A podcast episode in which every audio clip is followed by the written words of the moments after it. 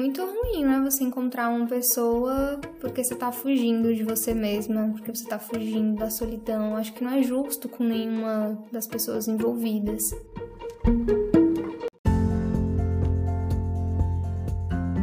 Olá, terráqueos! Aqui é a Isa Nui. Você está no podcast Flor do Despertar e hoje com a ilustre convidada, Maia, minha irmã do Despertar Alcateia, e eu arrastei ela pra gente fazer um bate-papo bem descontraído, sem roteiro, apenas para falar sobre um assunto que tem sido recorrente nos meus atendimentos de tarô e é sobre tchananã, o Tinder.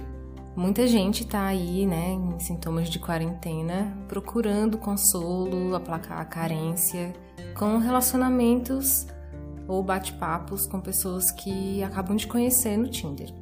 E aí principal queixa que a gente tem visto é sobre as mulheres que se sentem, de certa forma, é, enganadas ou se envolvem muito profundamente com a pessoa, né, muito intensamente, e em uma semana aquilo tudo já acabou.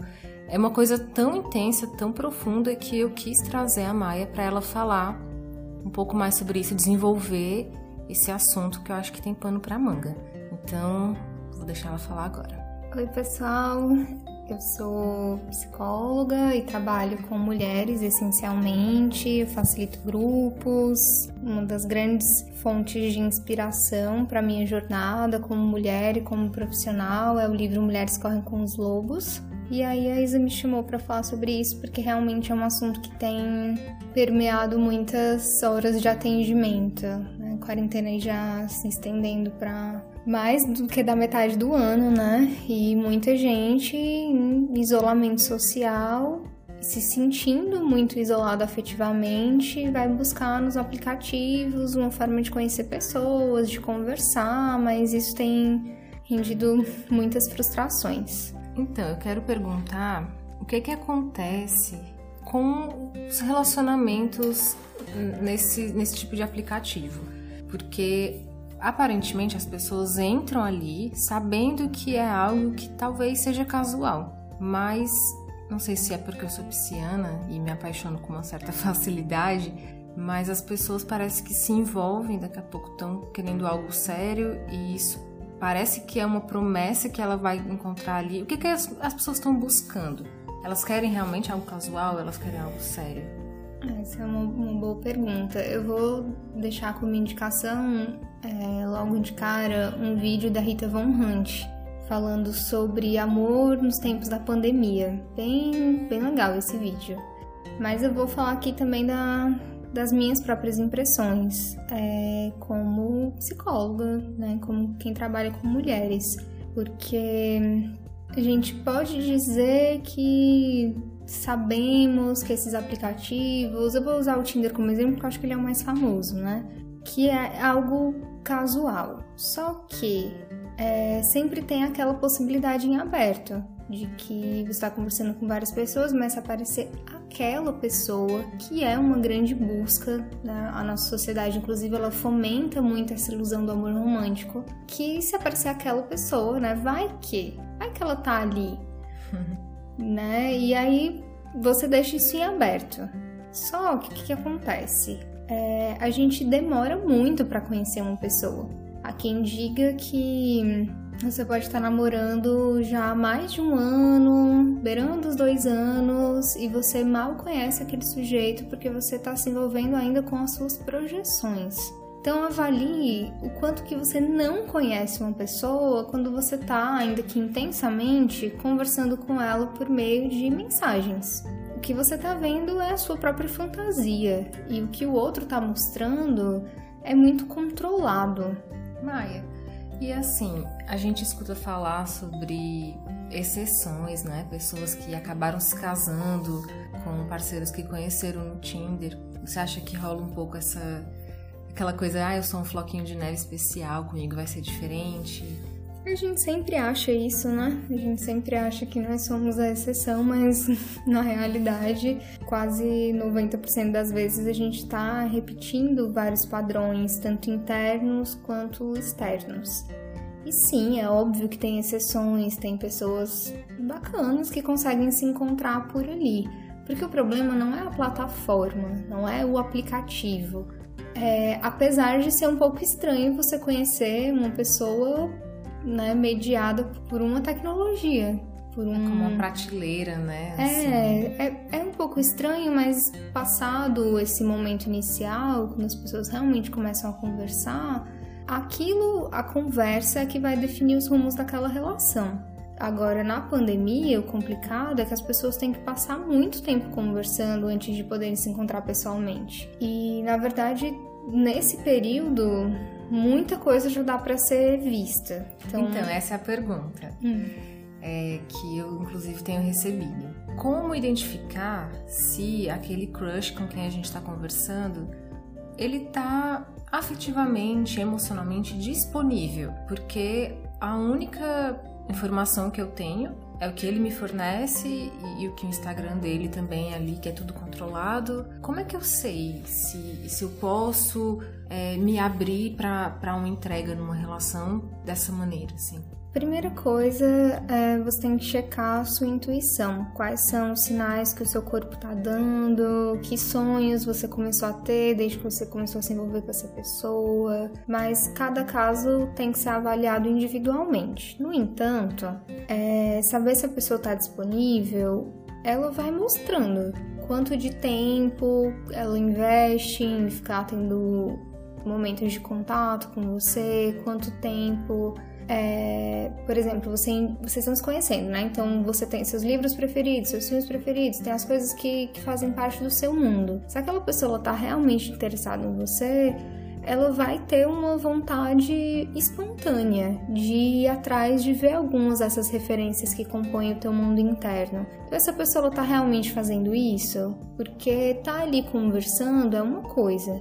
Às vezes a pessoa tá só carente, tá morando, sei lá, sozinha e tá precisando conversar com alguém. Mas outra coisa, ela realmente tem uma disponibilidade de pensar assim: nossa, que pessoa incrível que eu conheci, quero quero alimentar essa relação para que quando a gente se encontrar pessoalmente, a gente de fato tenha construído algo e tenha uma possibilidade de, de começar um relacionamento de fato. Ela tem que excluir o Tinder? Eu acho que isso tem que ser conversado. Eu acho muito estranho pessoas que continuam na plataforma, sendo que elas já estão desenvolvendo vínculos para além do aplicativo. Quando elas já estão num ritmo de, de conversarem, sei lá, pelo WhatsApp, por ligação, por chamada de vídeo, e se as duas pessoas manifestam interesse mútuo de começarem algo, isso de repente pode ser conversado entre as partes, mas se a pessoa continua lá, talvez isso já seja um sinal de que ela não está tão disponível assim. Ela está mais querendo conversar, ter vários contatinhos.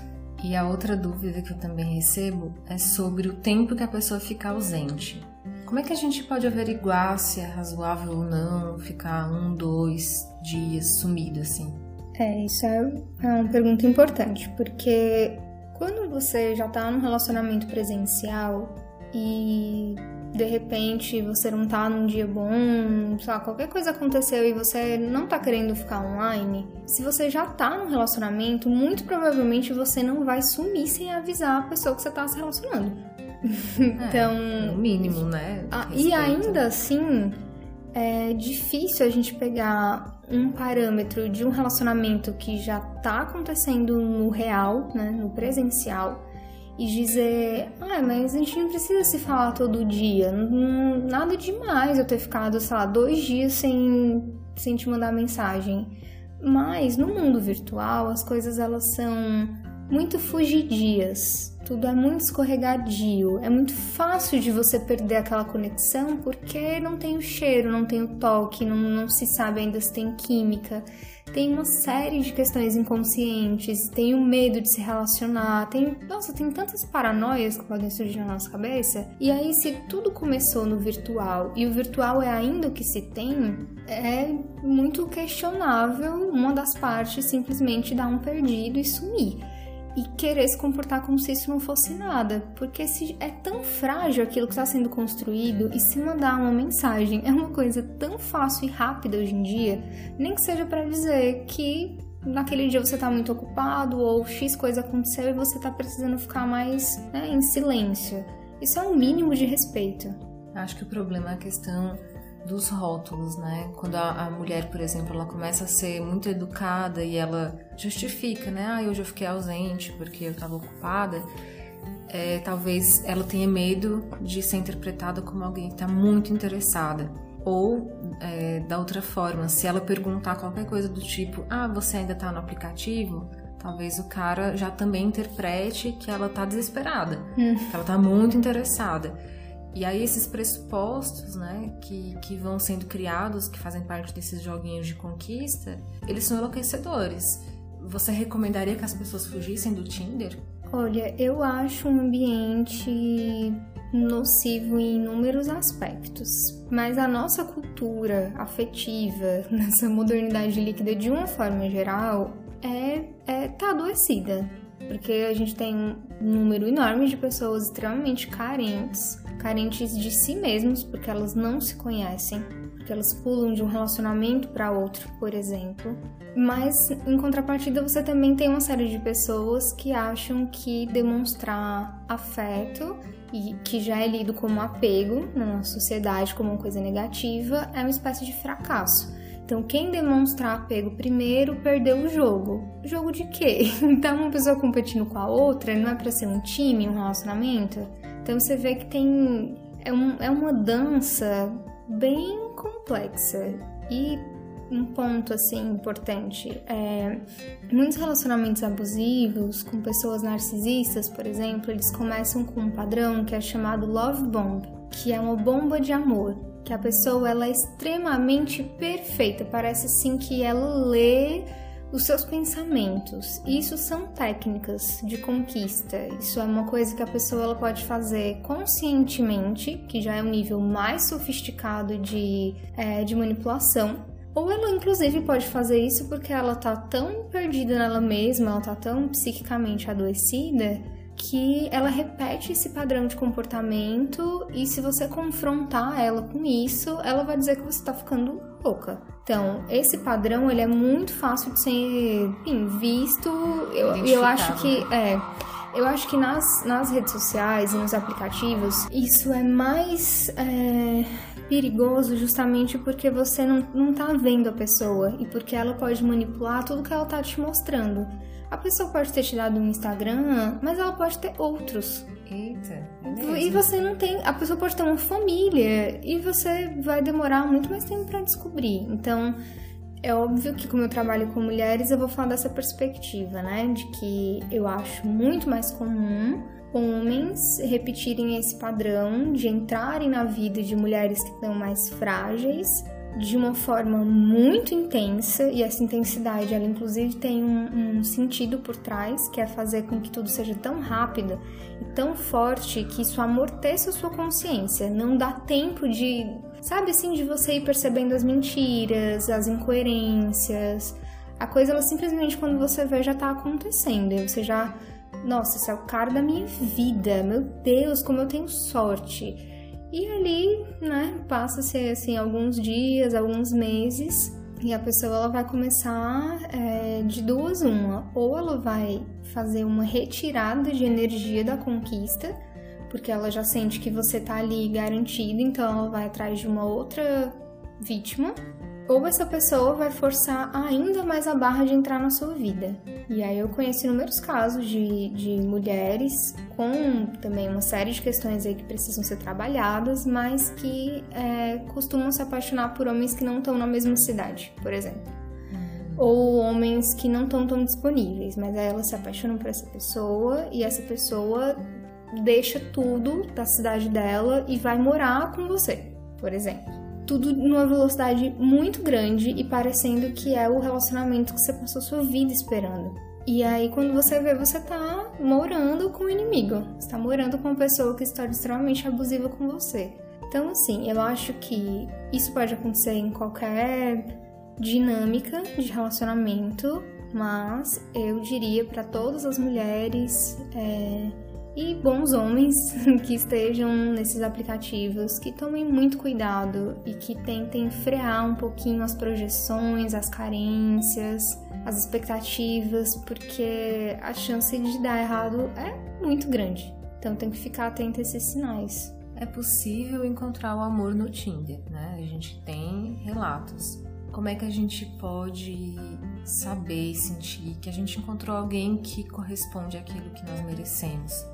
Eu, eu sempre digo que é muito arriscado a gente deixar alguém entrar na nossa vida quando nós não estamos bem, porque os nossos sentidos, a nossa intuição, a nossa capacidade de, de impor limites e de se colocar em primeiro lugar, ela está prejudicada. E aí o que eu vejo no Tinder, por exemplo, é uma tendência de que as pessoas que estão lá, elas não estão muito bem. Elas já desistiram de, de ficar esperando, né? Então elas estão com uma postura mais ativa de ir em busca de encontrar uma pessoa para para ser uma companhia de vida. E na quarentena isso ficou muito evidente, né? As nossas carências, nossa dificuldade de ficar em solitude. E por isso que eu acho que é um terreno muito fértil para relacionamentos adoecidos, porque aí você tem de um lado uma pessoa que não tá tão bem e que tá muito querendo encontrar alguém ali para preencher um vazio mesmo. E do outro lado você pode ter uma pessoa que adora jogar, adora conversar com várias pessoas e, e iludir várias pessoas ao mesmo tempo. Mas é óbvio que também para toda regra tem uma exceção. Pode ser que você não esteja tão bem e ainda assim você consiga encontrar uma pessoa bacana. Eu acho que o principal parâmetro é ter paciência, porque só dá para saber na convivência então, cuidado com esses sinais, cuidado com essas coisas meio mágicas, porque relacionamento é construção e realmente dá muito trabalho de ambas as partes para dar certo. E um outro parâmetro é você avaliar como é que você se sente. Você conversou com a pessoa e de vez em quando, durante a conversa, tenta se observar. O que você está sentindo? Você está com uma postura relaxada? Você está com uma postura tensa? Você tá falando sem parar ou a outra pessoa tá falando sem parar? Você está se sentindo vista? Você está se sentindo escutada? Você está se sentindo valorizada? Tem, enfim, métricas aí para serem analisadas. E no final, né, dessa conversa, você está se sentindo energizada, empolgada ou você está com um sentimento de desconfiança? Às vezes a desconfiança, sim, pode ser um medo, uma autossabotagem, mas nessas situações eu diria para levar muito em consideração. Se algo em você tá. Sabe assim, aquela sensação de, ai, isso aqui não tá se encaixando, ai, será que é bom demais para ser verdade? É, talvez seja bom demais para ser verdade mesmo. Então fique atenta. A gente vai começando a abrir mão, né, muitas vezes os sinais estão ali desde o começo, né? Muitas, em muitas ocasiões, né? Porque tem aqueles que são bons jogadores e não vão deixar esses sinais tão visíveis. Mas os sinais internos, né? Os nossos alertas, quando a gente ainda não está tão misturado com a energia da outra pessoa, a gente tem mais capacidade de perceber esses alertas. Só que aí, quanto mais a gente convive, é aquele conto do Barba Azul, né? Uhum. No livro Mulheres Correm com os Lobos. A gente começa a olhar e falar, ah, mas até que a barba dele não é tão azul assim. Então a gente vai fazendo algumas concessões. Mas quem diz que a gente precisa é, se envolver e, e, ficar numa relação porque começou a conversar com a pessoa? A gente não tem que ter, pelo menos eu tenho essa visão, uma fidelidade a uma pessoa que a gente começou a conversar e viu que não tá legal.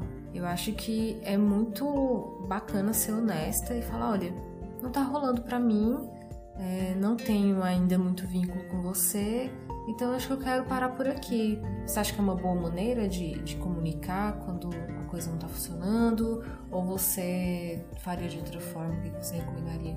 Depende muito de como é essa outra pessoa, né? Se for um, um jogador e uma pessoa com uma personalidade mais é, bem autocentrada e, enfim, com funcionamento narcisista, né? É, às vezes não vale a pena, porque você vai ter um desgaste enorme de energia tentando numa discussão com pessoas com esse funcionamento mais abusivo mesmo, você nunca vai estar certo. E a pessoa ela, ela não gosta de perder. Então você vai ficar tentando se justificar, explicar ou até dar uma devolutiva para a pessoa, falar, olha, nessa situação eu não gostei, me senti assim, e daqui a pouco aquela pessoa ela é tão manipuladora que ela conseguiu reverter e tá fazendo com que você se sinta errado. Daqui a pouco você tá querendo pedir desculpas pra pessoa.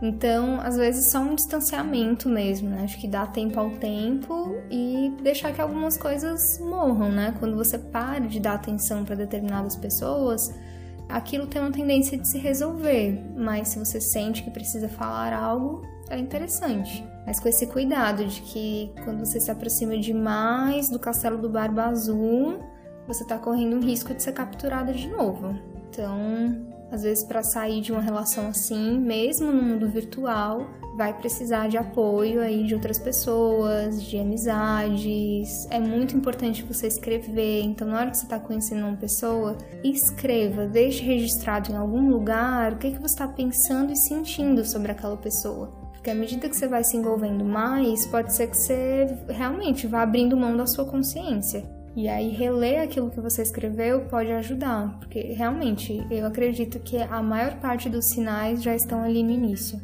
Nossa, fantástico. Outro dia eu vi um meme que dizia assim: se você está se relacionando com uma pessoa que não faz você se sentir incrível, maravilhosa, uma deusa na Terra, então essa pessoa não te merece. e não é que, óbvio, né? Também não vamos colocar a coisa do, no, no, outro lado, né? A mulher narcisista que tem que encontrar um adorador. Tem que ter um equilíbrio. Mas quando a mulher começa a se sentir, ai, eu não vou mudar porque essa mensagem pode incomodar, ai, não vou fazer essa pergunta, ai, eu acho que eu vou demonstrar que estou muito interessada, que estou desesperada. Então, isso tá errado. Porque se está construindo, é uma construção. A única coisa que vocês têm é o virtual e você não, não se sente à vontade de mandar uma mensagem porque a pessoa não respondeu, porque ela já está um dia sumida e aí você está se sentindo mal. Isso daí já está dizendo tudo, tá errado. Então, ambas têm uma oportunidade de encontro, de fazer acontecer uma história que se uma das partes, como posso dizer, ela vai afrouxando aquele interesse, ela, ela vai demonstrando um distanciamento, como que para jogar, ou seja, porque realmente não está tão interessada. Acho que a, a, resposta que a gente tem que dar é o distanciamento, como um, uma forma de demonstrar o nosso autorrespeito, né? E até dizer para o universo: eu mereço mais. Então a gente tem muitas provas quando a gente está superando um padrão, né, muitas mulheres que atraem homens abusivos, homens narcisistas, elas vão continuar atraindo porque o padrão muitas vezes não está curado. Mas quando ela toma consciência, esse padrão ele vai perdendo a força quando a gente está vendo ele acontecendo diante dos nossos olhos. Então é uma oportunidade até de perceber né, que, nossa, estou de novo nessa teia, mas agora eu percebi, então eu já posso sair. Uhum. É aquela história do, do viajante que perguntou para o mestre: como é que eu faço para sair da roda do samsara? Não aguento mais karmas e tudo isso. E aí o mestre fala: por que você entrou? Então o ponto é: tem karma que a gente é que procura, né, Maia? Acho que pra gente encerrar, queria deixar essa reflexão de que se a tua vida não tá boa em muitos aspectos, né? Então, por exemplo, você ainda tá tentando chegar profissionalmente num lugar que você sonha. É, se você não tá conseguindo ainda cuidar tão bem da tua alimentação, do teu sono, é, tem outros, tem muitas áreas na nossa vida, né? A, a área afetiva, óbvio que ela é muito importante. Mas se, se você não está conseguindo se sentir bem com você mesmo, de repente esse desconforto da solitude que faz com que a gente se desespere queira né, buscar ali outra relação, ele, ele é um terreno fértil para o nosso autoconhecimento, ele é um terreno fértil para transformação mesmo. Então a gente tem que suportar esse, esse desconforto que a nossa sociedade vê em muitos momentos como um fracasso. É como se, ah, se você não tá num relacionamento, tem alguma coisa errada com você. Mas eu acho que quando a gente consegue escolher, vou ficar aqui comigo mesma, eu vou cultivar aqui esses meus hobbies, esses meus interesses, eu vou começar aqui esse projeto. E aí, até você se sentir que tá, tô, tô caminhando bem, tô num rumo interessante, tô me sentindo bem comigo mesma e não tenho mais medo de ficar sozinha, é quando os bons relacionamentos eles podem surgir. Porque é muito ruim, né? Você encontrar uma pessoa porque você tá fugindo de você mesma, porque você tá fugindo da solidão. Acho que não é justo com nenhuma das pessoas envolvidas. Então, às vezes se resguardar, eu acho que a quarentena é um momento de casulo, é um inverno da alma, é um momento da gente estar tá para dentro. E como a gente não está muito acostumado com isso, né, enquanto pessoas do Ocidente, que a extroversão é extremamente valorizada, a gente fica nesse movimento compulsivo de estar tá conhecendo pessoas, formando vínculos e, e, se distraindo o tempo inteiro de nós mesmos. Então, suportar isso pode ser uma chave muito importante para nossa consciência. Nossa, que linda. Diria que falar sobre o Tinder ia chegar nesse, nesse ponto, né? Então não se trata de Tinder, não se trata de encontrar o crush perfeito, e sim de se encontrar, né? de se reconhecer e mergulhar em si mesmo, em si mesma, né? Que acredito que a maioria das pessoas que estão nos ouvindo são mulheres que não por acaso são as maiores buscadoras, né? Então vamos nos despedindo. Foi um bate-papo bem legal, gostei, tá vendo? Valeu a pena se ter vindo. Obrigada, gente, para quem ouviu aí até o final. então, meninas e meninos, talvez, fiquem bem, fiquem seguros, seguras e não tô sabendo como encerrar isso daqui. Mas assim, se tiver algum homem ouvindo, manda mensagem no direct pra Isa dizendo: Ei, eu sou público também do podcast, me, me leve em consideração. E para quem a Isa falou assim, ah, as mulheres são as maiores buscadoras. Para quem se pergunta o porquê diabos isso acontece, né? Por que a gente vai em qualquer evento de autoconhecimento, é, terapias holísticas, até na própria psicologia, e assim, é, homem é um gato pingado, né? Assim, um aqui, outro acolá. Tem uma explicação para isso que a gente pode conversar em outro episódio. Ah, gostei. Se animou, então. Faz tempo, viu, gente, que eu tento chamar ela aqui. Beijo, pessoal. Sejam felizes. Tchau.